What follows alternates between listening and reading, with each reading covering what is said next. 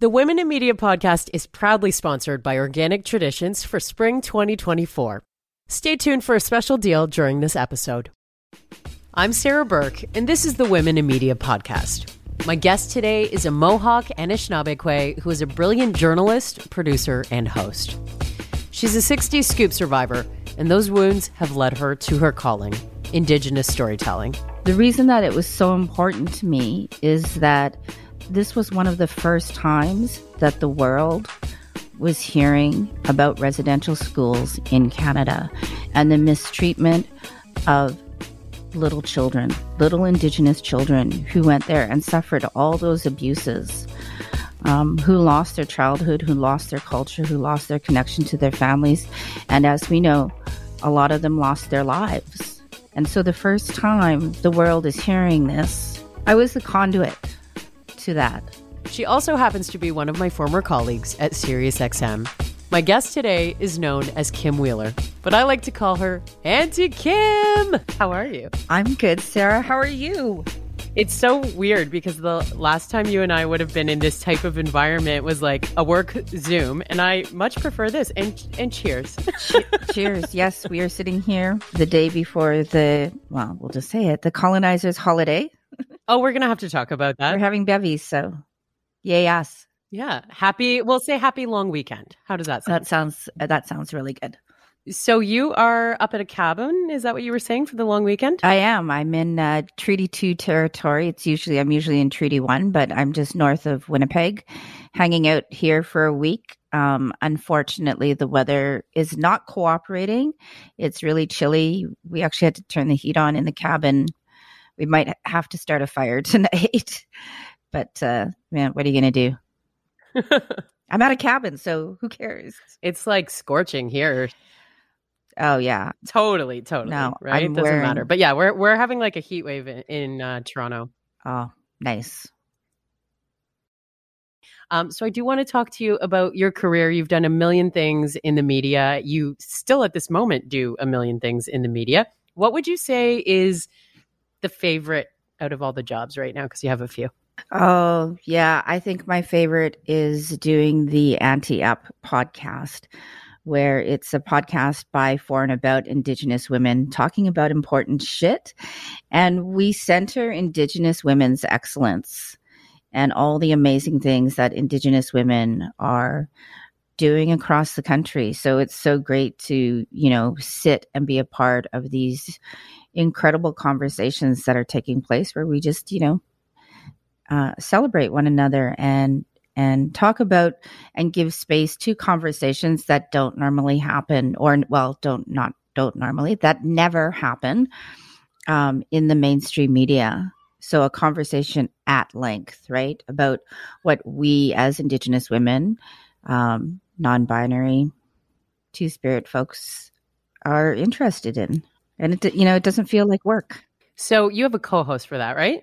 We do. I do have a co-host. Her name is Jolene Banning. She is um, my co-producer as well. And then we have a rotating ga- uh, rotating list of guest hosts as well, because we also wanted to make space for other Indigenous women to carry on these conversations. Because as Jolene likes to say, let's face it, we're not experts in everything.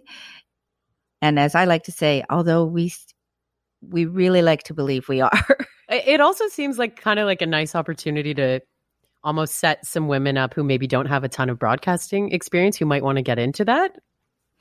Yeah, for sure. We are we do work with um with at least two hosts who don't have broadcast experience and I was actually just thinking about this the other day because you know I always I always kind of go backwards in my thinking like instead of okay let's set it up to do this and this and this. It's like I let things happen organically and then I go and analyze it and break it down and, and think okay how can we do this better? And I think one of the the things I'd like to do is bring all the hosts together and you know and just give some host 101 training to and and just you know even like sometimes even an old pro like Rosanna Deerchild. You know they we just need a little bit we just need a little bit of reminding how to you know do the job. And she's used to yes. hosting a show on her own right? So now she's you know, working with co-hosts and, you know, how do you, you know, keep control of the interview while, you know, your best friend is sitting there um, co-hosting alongside you, right? Yeah. There's some like listening and reacting. Those are all things that are new to co-hosting, right? Yeah, yeah. And especially the reacting because if you're not used to being in front of a mic, uh, sometimes people get really nervous and they want to rush through things. They are like, oh my God, okay, I have to get to the next question. But, you know, we bill it as a conversation. So we just have to remember, you know, how would we react if we were sitting around the table drinking tea or drinking wine, as it were? And, uh, you know, let's, you know, let's try and get that vibe into the show. You know, you're someone, and I was shocked at this, but you're someone who I think was a little timid around the microphone when I first got in contact with you about that Sirius XM gig.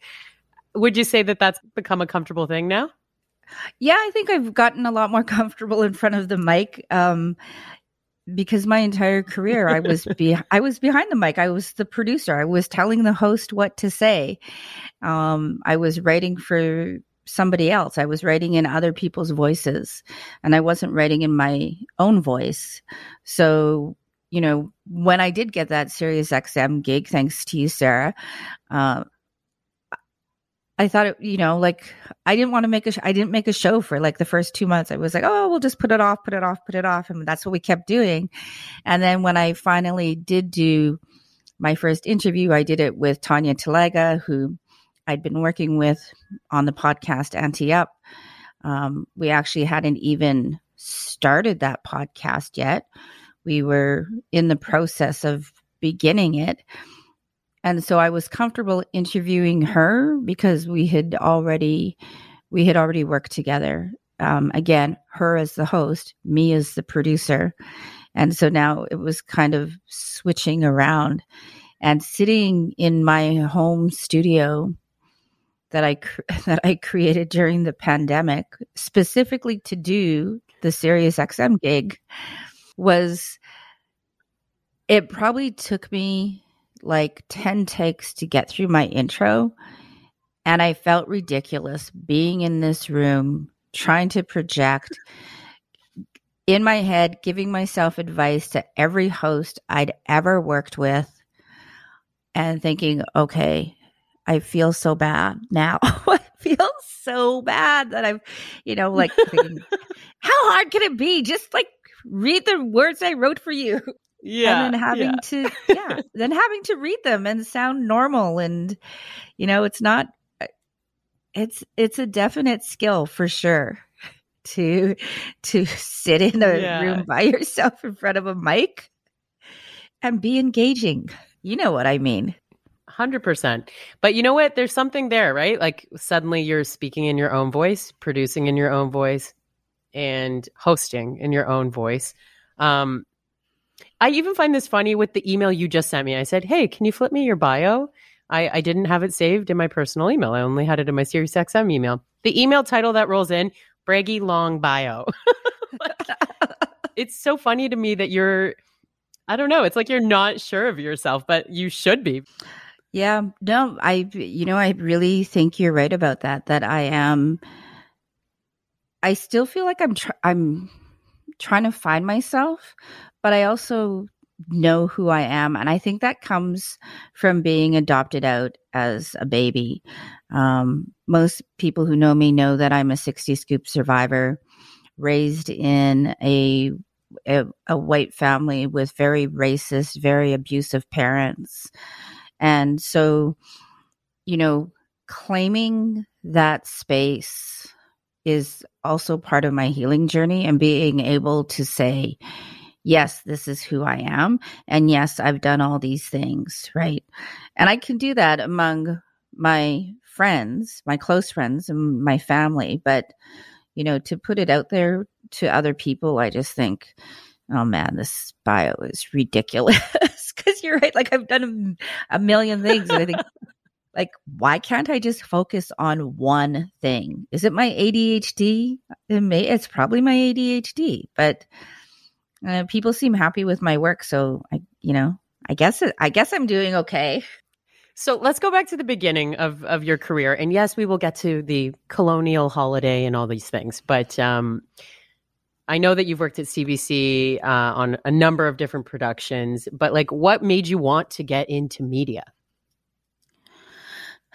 Um, I was always very curious. I was a very curious child. I always asked questions of people. I remember getting scolded by my mother for asking um, an aunt that I had just met, you know, how questions. old she, right? How old she is, what does she do, blah blah blah, and, and I, you know, I was probably like five years old, asking adults questions about their lives that people just in polite company did not ask those questions. Um, and then I mm-hmm. re- then I realized that I really loved writing and creating stories and creating worlds. And so it was just natural that I would, you know, go into journalism. I was going to say you could have written a novel too. Do you have a novel in the works? God, no. I'm too lazy for a novel. I'm the kind of person that, unless I'm getting paid, fair. Yeah, yeah. I, I, maybe if I get a maybe if I get a grant, uh, but then I'd have to write, you know, a grant proposal and. Eh. Yeah. So what what was the first job you went for in the media? The first job I went for, um, so I was still in journalism school, and we had to do uh, internships. So my I had a two year college diploma from Grant MacEwan, um, which is now uh, MacEwan University in Edmonton. And I actually was already working at the Edmonton Journal because uh, that past summer, the summer between my first and my second year, they were looking for a sports stats editor, which was probably one of the most ridiculous jobs I'd ever gone for. because one, I was not a big sports fan back then. and two, I could not do math. So there were no programs back then that you could just plunk in the numbers and bam, bam, bam, they would reconfigure all the stats and where, you know, what, ho- you know, which hockey team was in which place. That all had to be done manually and all those numbers had to be input manually. And I fucked it up every single time. And the sports stats page was the I most. would have too, man. Right? The sports stats page was the most read page of the paper it was the page of the paper that the managing editor looked at first thing every single morning. So every time I got into work, they're like, "You screwed up the hockey stats again." And it's like, what am I going to do? right? so then when it came time how to, will I ever like, have a career? right? So when it came time to actually doing an internship, um, we were told we had to, you know, we had to do them at weeklies because we I don't know why. Like the program head didn't think anybody was ready to work at a daily newspaper. It was like, um, excuse me? Like I already have a job at a daily newspaper. And they're like, well, nobody's gonna they're not going to give you an internship. And I was like, oh, yes, they fucking will. this is what I love about Kim Wheeler. like right from the start. So I get to my, you know, I get to my sports my sports job to my desk and uh, you know i can look across the newsroom and the you know the managing editor's office is right there so i thought you know what screw it and i walked right into his office and said who i was what i was doing and that i wanted to do my three week internship placement there and he was like okay sure and just like that just like I that just like that. I was doing my three week placement and then I got this summer reporter gig, the Cub reporter gig for the summer as well. And um, my my marks in that three week placement, my marks went from being a C student to being an A student because the reporters worked with me hmm. and helped edit my stuff and you know told me what was the most important and how you know I was like, okay, so if this is if the on the ground people are you know, editing and doing this really well. How come we're not getting the same education in college? Mm-hmm. Yeah, that's I found that same thing. I did most of my learning like during college and university, like in the radio station. Like, yes, you get like a, the fundamentals, fine, you get that in school, but you know, situational stuff like what do you do if that all comes from being on the ground. Yeah, for sure. And then you know, from there, I went to like having babies and in and out of media jobs and working at a weekly and freelancing and working for the Canadian Press for five years and leaving that because I had a shitty boss, you know, there who I just was like, I can't, I can't keep working here under these circumstances. Even though my colleagues, my female colleagues, were so incredible and they were so generous, and I learned so much from them. But when there's somebody else who who doesn't show you the respect you deserve, I just can't I can't work for people like that. Yeah, I get that. What makes a good manager? You've been through so many. what makes a good manager? Uh, I guess respect is a two way street, right? And managers have to realize, or, well, I guess people who are promoting people to managers, the best reporter doesn't always make the best manager. Just like the best server at a restaurant will not always make the best manager, right? If you know, you have to talk to your people and find and really look at those skills and what their skills are and and do they have leadership potential and and if they do have that, is it are they going to be able to keep their ego in check? Because I've had managers mm. who have said, you, you know, you are disobeying me and you're being insubordinate. And I don't like to be called out in front of other people in the newsroom. It's like, but you don't know how to do my job. And I know you don't know how to do my job because you don't know how to mix mm-hmm. audio. Right. and so, you know, trust your people, trust the people who you're managing to know that they know what they are doing, especially if they have, you know, 20 plus years experience. I want to ask you about the good too, which is next. But what what was the most um, painful, I guess, position that you've been in in the media, and why?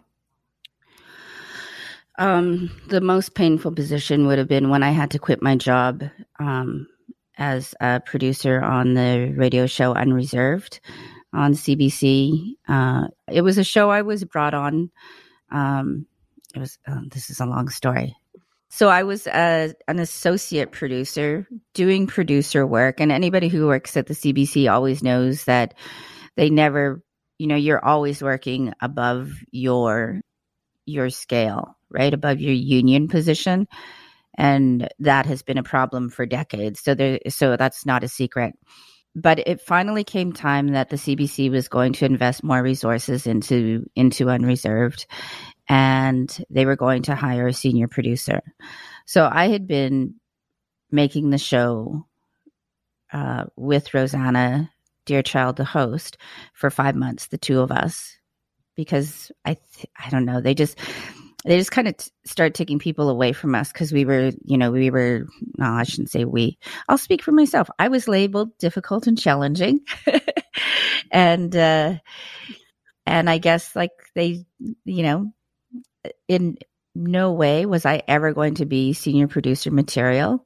The, the woman who had decided that had, had you know never had a conversation with me did not look at my resume did not know my my work experience my history that i'd already been in the media for 23 plus years that i was a you know i am an award winning producer. All she saw was the time i'd spent on the show being handled by other people and what other managers were saying about me without ever having a conversation. Um, so I realized that I had Jeez. hit the proverbial buckskin ceiling, and and I, that was it. So I was again. I have felt that way before. I understand this. Yeah. So I just I wasn't going to hmm. stick around. Like if I, I don't get the respect that I know I deserve, I can't stay in that place because I know I have so much more mm-hmm. to offer. And sometimes I think people will go, okay, so you, like, I walked away from a full time permanent union job with the CBC, which is like quitting a 10 year position at a university, right? I could have stayed there. I could have kept my mouth shut. I could have just walked, went in every day and did my job and walked out. But, um, as you know, Sarah, that's not me. like, I can't keep my mouth shut. and life is short. Like you have to be you have to be somewhere that makes you happy. And doing doing the job you love in the way that you know how to do it. I'm sorry, are we in therapy right now cuz this is this is just like it feels like you're pulling words out of my brain. right? Like, it's funny though. This. I think early on when you and I started working together, we we sort of like we kind of said to each other we have so much in common even though we come from very different worlds. Yeah, we bonded really quickly, I think. And that doesn't mm-hmm. always happen. I think it's because like we don't shut up. That's exactly it. we have shit to say, yo. Cheers to that. Cheers to that. So, but coming back to you know the all the all these positions that you've held, um, what's been your proudest moment in your media career so far? Oh, I would have to say winning a New York Festivals award. Okay, tell me about the award and, and what it was about. Yeah, so I was working on a show called Revision Quest, um, and it basically was a, co- a comedy show that myth busted indigenous stereotypes. And through the use of like songs and sketches and, you know, funny stories and interviews, we myth busted a whole bunch of stereotypes. Um, when the TRC commission was happening across Canada, and Winnipeg was the first one, I went down for the day and I recorded a sharing circle, and it was really powerful. And I came back and I said, um, I I want to make an episode about residential schools. And the team didn't think that this was on brand for the show. And I said, well, sometimes we can go off brand and we can do other things. And this is a really important topic. We need to be telling this story.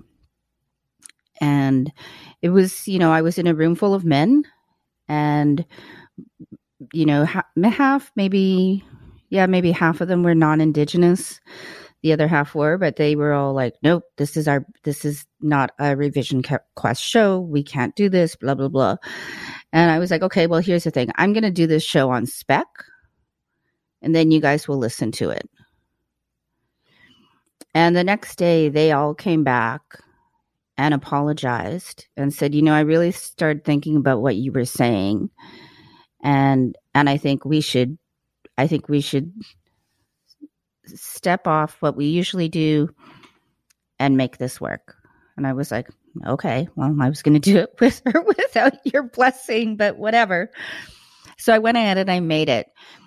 And 10 months, you know, it aired. And 10 months later, I get a call on a Saturday afternoon from my senior producer, um, Doug Holmes, who actually I absolutely love. He is one of the best bosses I've ever had. I just want to give a shout out to him. Um, I feel like someone else who's been on my podcast has mentioned him. Where does he work? Uh, he works at CBC. Got it. Continue. Yeah. So it's a Saturday afternoon and my phone rings and it comes up Doug. And I'm like, uh oh.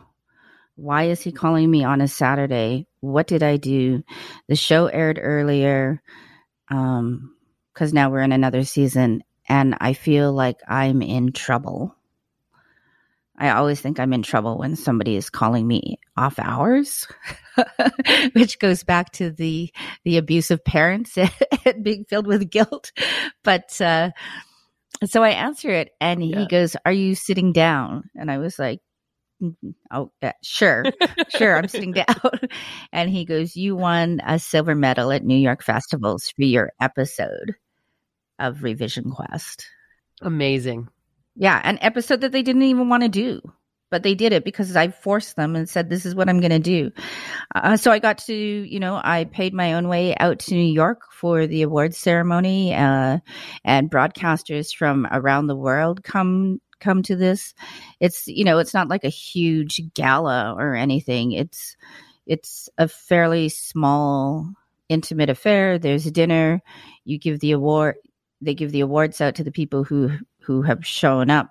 And then there's like there's photo sessions and stuff afterwards. But the reason that it was so important to me is that this was one of the first times that the world was hearing about residential schools in Canada and the mistreatment of little children, little Indigenous children who went there and suffered all those abuses um, who lost their childhood, who lost their culture, who lost their connection to their families. And as we know, a lot of them lost their lives. And so the first time the world is hearing this, I was I was the conduit to that. Yeah. Yeah. I hear a lot of storytellers go and musicians go, "Oh, well, the music just came through me like I'm just the conduit." And I never really understood that because I'd never had that feeling before. But for this episode and these stories, it just, I just knew exactly what to do and how to edit it together. And the segments were broken up with um, Stephen Harper's apology to residential school survivors in the House of Commons. And you know, one of the executive producers said, How did you come up with this idea? I was like, I don't know. I don't know. It just happened. Creator willed it. Huh. So what what year would that have been when you made that production? Uh 2011, I think. So 11 years ago. It's Sarah Burke here, the host of the Women in Media podcast and the founder of the Women in Media Network. Yep, now there's an entire network. I've been working really hard to get things off the ground. And what would I do without coffee? I can barely function without it. But I feel much better about putting a coffee that's full of superfoods in my body. I've been loving the Focus Fuel instant mushroom coffee from Organic Traditions. And of course, all the ingredients are organic. It's packed with lion's mane mushroom to support memory, focus, and cognitive function, adaptogens to nourish your brain, and MCT powder to boost your energy and improve mental clarity. And before you make that face, no, it doesn't taste like mushrooms. It tastes like coffee. Actually, better than most. There are hints of cinnamon and vanilla, and it is absolutely delicious. Did I mention it also just won Best New Mushroom Enhanced Beverage in a 2024 Brand Spark survey? Want to try the Focus Fuel mushroom coffee yourself? Head to organictraditions.com and use the promo code WomenInMedia20 for 20% off at checkout. And by the way, that applies for the entire site, not just the coffee. You're welcome. Just add water and get at it. How does it make you feel like to know that even when you and I first started working together, which is a decade a decade later, that there were still people who didn't accept or acknowledge that residential school thing? Uh, well, I'm not surprised. And I think this is why I do the work I do.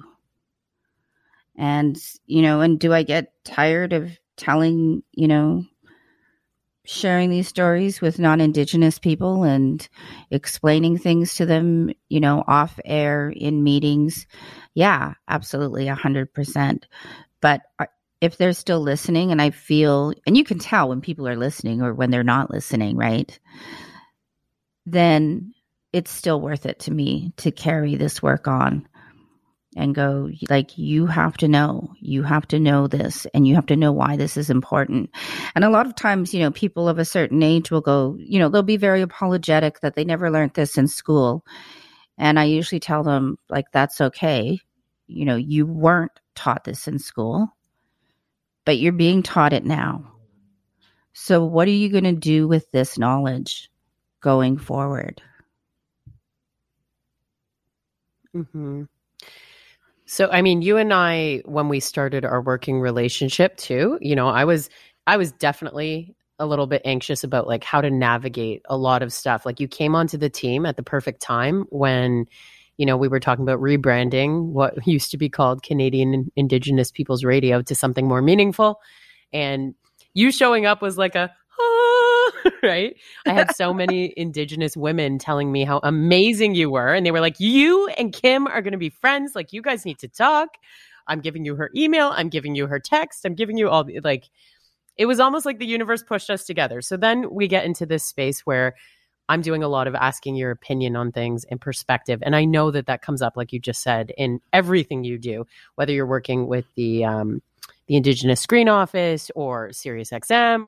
So, like, how are you navigating those conversations now? Because I really like thinking about Canada Day coming around again. It just seems like a mark on the calendar for review and reflection last Canada Day, I remember all those conversations we were having about like what is appropriate this week and what is not. And a year later, like where are we at? Well, I think, you know, last year the country was grieving. We were grieving collectively, both Indigenous and non Indigenous.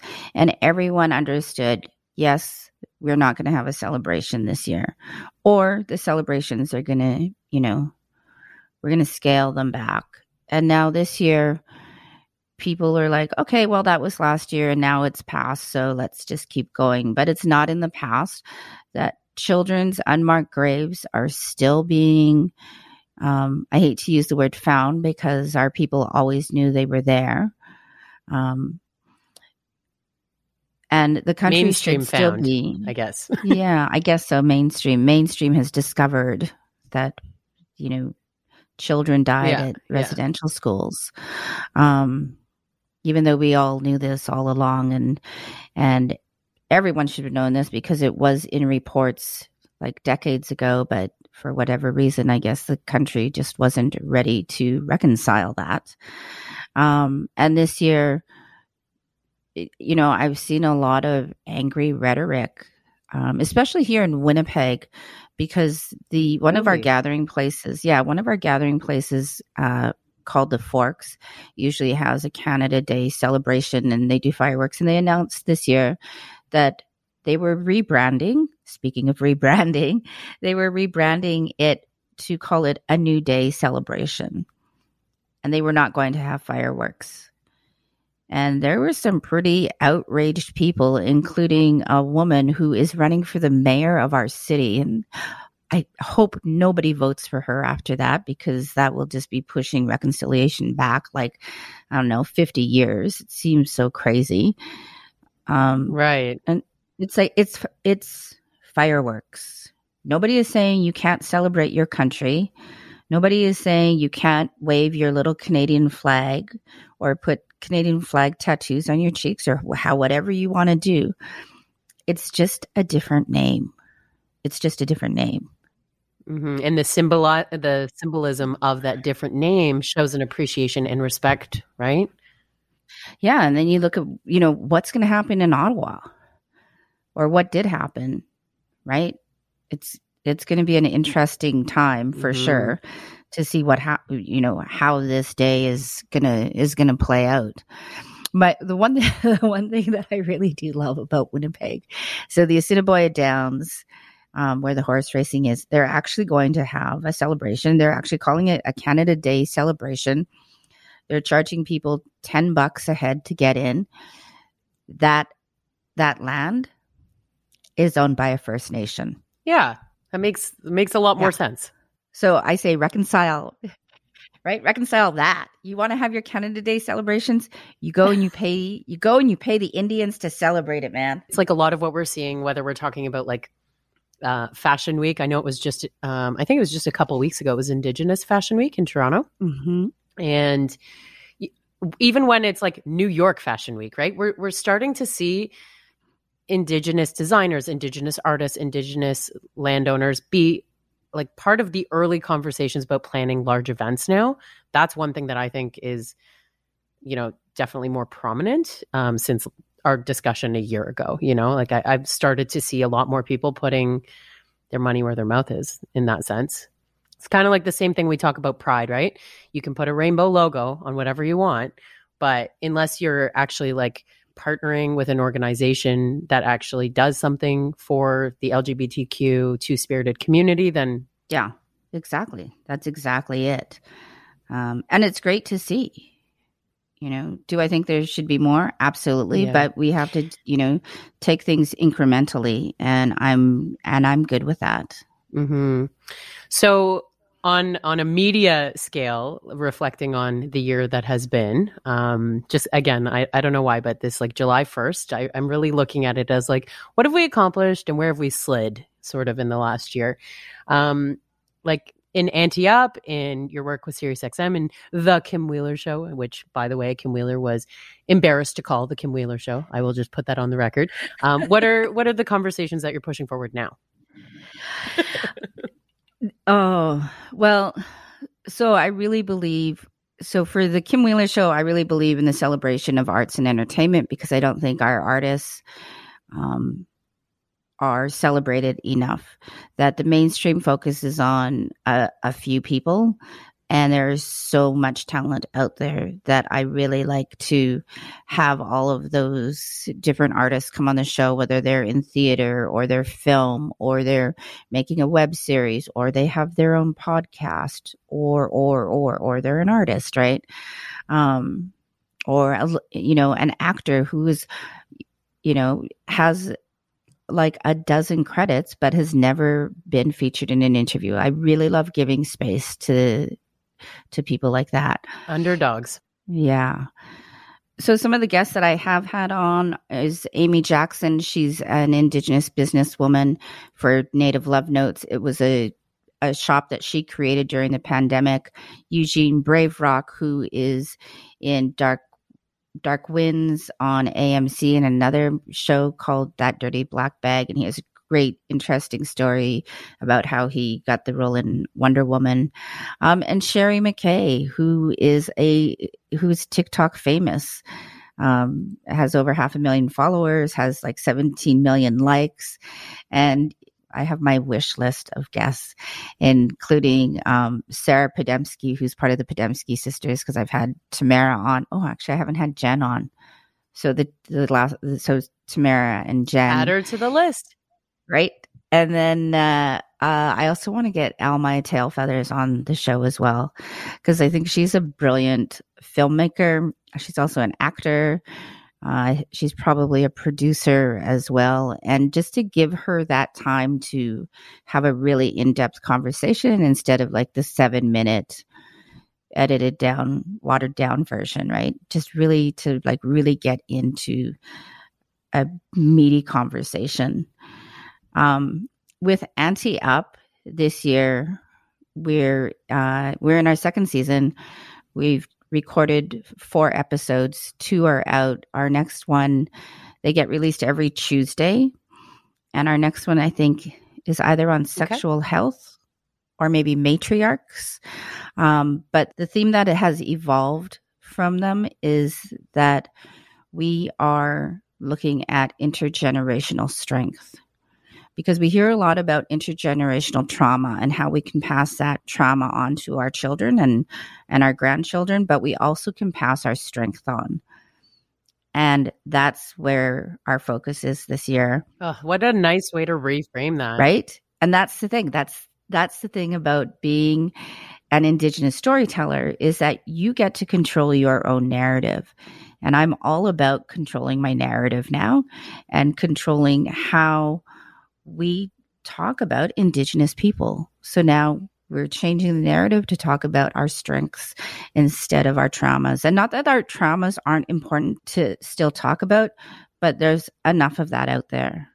And we need more of the positive. You mentioned on Auntie Up that one of the upcoming subjects was going to be sexual health. Um, I'm curious, like, you know, in your circles, how has the overturning of Roe v. Wade come up? Because Indigenous women are part of those marginalized communities that have less access than the average person would to those things to begin with. Yeah, I think it's a little too brand new to really have delved into those conversations, but I know that my daughters are incredibly pissed off about it. Um, I see them post and share memes on their socials all the time, and I just, I still can't believe that that happened. Like, it's so weird. I saw this. I saw this post the other day that said rapists have now just been able to choose who their mothers are going to be, the mothers of their children are going to be. It's chilling. And thank fuck we live in this country, even though, you know, Canada is not without its issues, but at least we have the right to an abortion. Mm-hmm. And you know what? Hearing your daughters um, be pissed off about it makes me feel really hopeful for, you know, the up and coming generations too, at least, because there's people who are going to fight for those things if it ever goes there. Yeah, my daughters are really, they're really well informed. And the what I love most about them. Well, I love many things, and this probably isn't what I love most about them, but one of the things I love about them is that they take those conversations to their friends and inform their friends and talk to their friends about it as well. Absolutely. Tell me why you named the podcast Auntie Up. Oh, it because it works on two levels. You know, like when you want people to buy into things like betting, like, okay, ante up, right? A N T E but auntie A U N T I E, mm-hmm. right? So in the Indigenous community, we all have aunties, and in the non Indigenous community, right? And the aunties are the people who you can go to when you can't have that conversation with your mother, right? When you can't have that conversation with your best friend or your friends or your sister, it's somebody who you really trust to tell you the truth, to sit you down and go, okay, this is this is the way it is and you you have that circle of trust with them. So that's why we called it Auntie Up because we're going to tell it like it is. I love that. Yeah. and you're also kind of asking people to like anti up, like right? get with our shit. Exactly. So yeah again it works on two levels. Uh, yeah i love it too. I only wish i'd come up with that title. Oh who who came up with it uh, Jolene Banning actually came up with it because we were discussing what the podcast was going to be, and and she, you know, she went off on a rant, and she's like, you know, people should just ante up, blah blah blah blah, and we're all like. Oh my God, that's the name. That's the name. And, and again, the title centers Indigenous women. Yeah. I wish I could have recorded the conversation where Siobhan and I were trying to convince you to name your show the Kim Wheeler Show because that was hilarious. Like you were like, no. I still shy away from telling people the name of the show. I always go and you know, and and they go, oh, and what's your what's the sh- what's your show called? And I'm like, oh, it's a ridiculously named show. It's the Kim Wheeler Show, and people are yeah, so supportive. Just like your long braggy bio. Right? People are supportive. They love it. And I'm just like, oh God. but I'll rarely say, like, you're listening to the Kim Wheeler show. when I'm voicing my show, I'm just like, hey, thanks for joining me, blah, blah, blah. there's something there. I gotta say, there's something there with what you were even saying about like getting the guest hosts like all together at one time or whatever. In bringing those strengths through generations, like you were just talking about, like there is no reason that Kim Wheeler can't do that. Like you are the person to do that. So please. Give yourself some cred, woman. Oh, Miigwech, I appreciate you saying that. I'm trying to uh, really listen to the bestie Rosanna and and claim, really claim that space and not be not be bashful. You guys are right. I des- I deserve that space. I'm taking that space. I'm using that space to make space for others. Yeah, and that's the best thing that you can do with it. Absolutely. So I have two final questions. Okay. Um, I probably should have prompted you on this last one, but I always ask um, the women that I have on to nominate other women they admire to come on the podcast. It should be pretty easy for you to come up with a few names, but I will give you a second uh, to contemplate if you need it. I feel comfortable enough to ask you because of you know how closely we have worked. But like, what is something that needs to leave Canadian vocabulary that like just pisses you off when you hear it? I mean, when people go lowest on the totem pole, or let's have a powwow about that, or Ugh. circling the wagons, or jumping on the bandwagon. The other one that really irks me is when they say it falls on deaf ears. And I say that because my youngest daughter is deaf. And, you know, she may not hear it, but she understands language, right? She can, she has her own language. She, she has ASL, she has signed English, she uh, reads and speaks written English. So when you say falls on deaf ears, it makes it makes deaf people sound stupid. Like they're not listening, but they are listening. So I really that one just oh just grinds my gears so much. Um, and the other one's like lowest on the totem pole. Yeah, like lowest on the totem pole. So people think, oh, like the you're at the the totem pole, everybody is equal on the totem pole, right? And these are not my you know, totem pole is not part of my culture, but this is what I've been told. And that if they're all equal on the totem pole and each each figure has a story. And if you think about it, if you want to use that analogy lowest on the totem pole, the one at the bottom is the one holding everybody else up. So it's actually the strongest figure. Wow. Wow. I'm so glad that you just told me that. I had I have never thought of it that way. Yeah. Or lowest rung on the ladder. I mean, they, you could say hmm. lowest rung on the ladder. And then we don't care. right? Yeah. Then you're okay. Okay. Well, that's interesting. So to end the podcast, um, let's let's hear about some of the women that you would nominate uh, to come on and and share their stories of both like you know there's pain and strength and celebration kind of in every episode. Well, I think everybody would really benefit from, you know, again, just shamelessly, my bestie, Rosanna Deerchild, who has, she has um, incredible stories. She is a matriarch in her own right. She is living, you know, even though if you asked her if she was a traditional person, she would tell you no but she really is because not only does she look after her elderly mother in her home, she has also um, uh, taken uh, custody of of her niece as well, who she raised from a small child, two of them uh, uh as small children, and they call her mom, and she is she is their mom. And that you know that really is traditional. And then the fact that she helped start um, APTN News back when APTN was just starting out. Uh, she's had several of her own shows. She's a national radio host. She is a published poet. She's a public speaker. Um, and an all around hilarious person who just turned 50 years old, even though in October she thought she was only turning 49 and had a minor fit. she realized she was hitting the big five and you're like, uh, sorry, can't avoid this one. This is the five zero. yep. Yeah. So we had a surprise party for her last week. It was great. Oh, that's fun. Uh, the other person I'd nominate would be Connie Walker, who is an incredibly brilliant um, investigative journalist.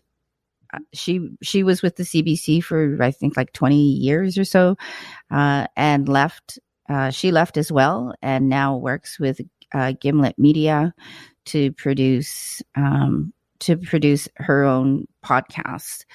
Uh, her latest one is called Stolen. This I think it's Stolen: The Story of Saint Michael's, and it chronicles her father's um, residential school experience.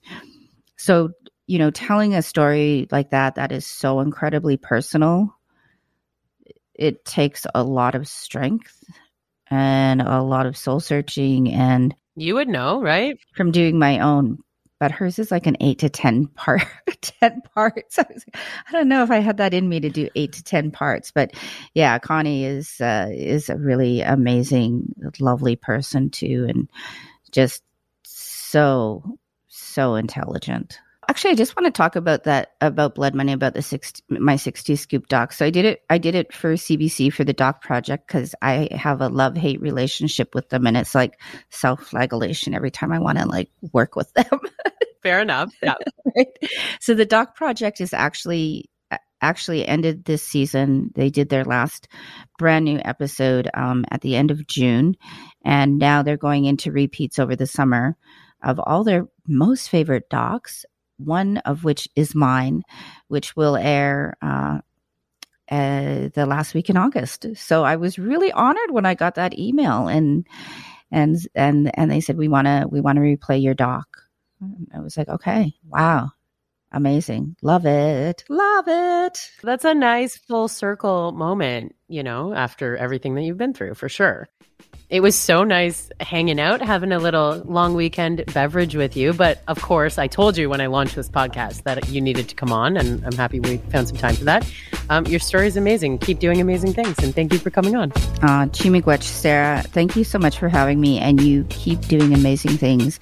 And the next time I'm in Toronto, which may be for the Lady Gaga concert, we'll uh, we'll get together. Kim has really done it all. And from her show on SiriusXM to her CBC doc Blood Money, I encourage you to visit the links in the episode notes and follow her on social media. Aside from sharing important stories and, well, saying it like it is, which, as you know, I appreciate, Kim is hilarious. As always, thanks for listening.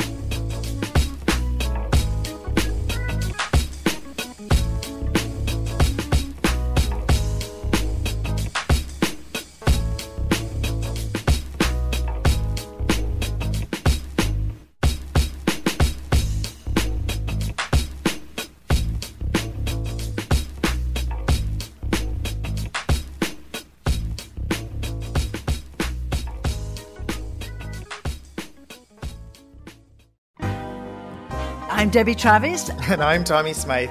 And this is Trust Me, I'm a Decorator. We're now podcasters. And why did we call it that? Well, you know us as decorators, but we've got lots more to share. We want to talk about travel and relationships. We're going to have amazing guests on. Guests who inspire us for sure. We'll probably talk about design too. And of course, Tommy, don't forget about food. Oh my gosh, how did I forget about food? So please follow or subscribe on Apple Podcasts, Google Podcasts, Spotify, or as they say, wherever you get your podcast. And we'll pop right up when we have a new episode. Wish us luck.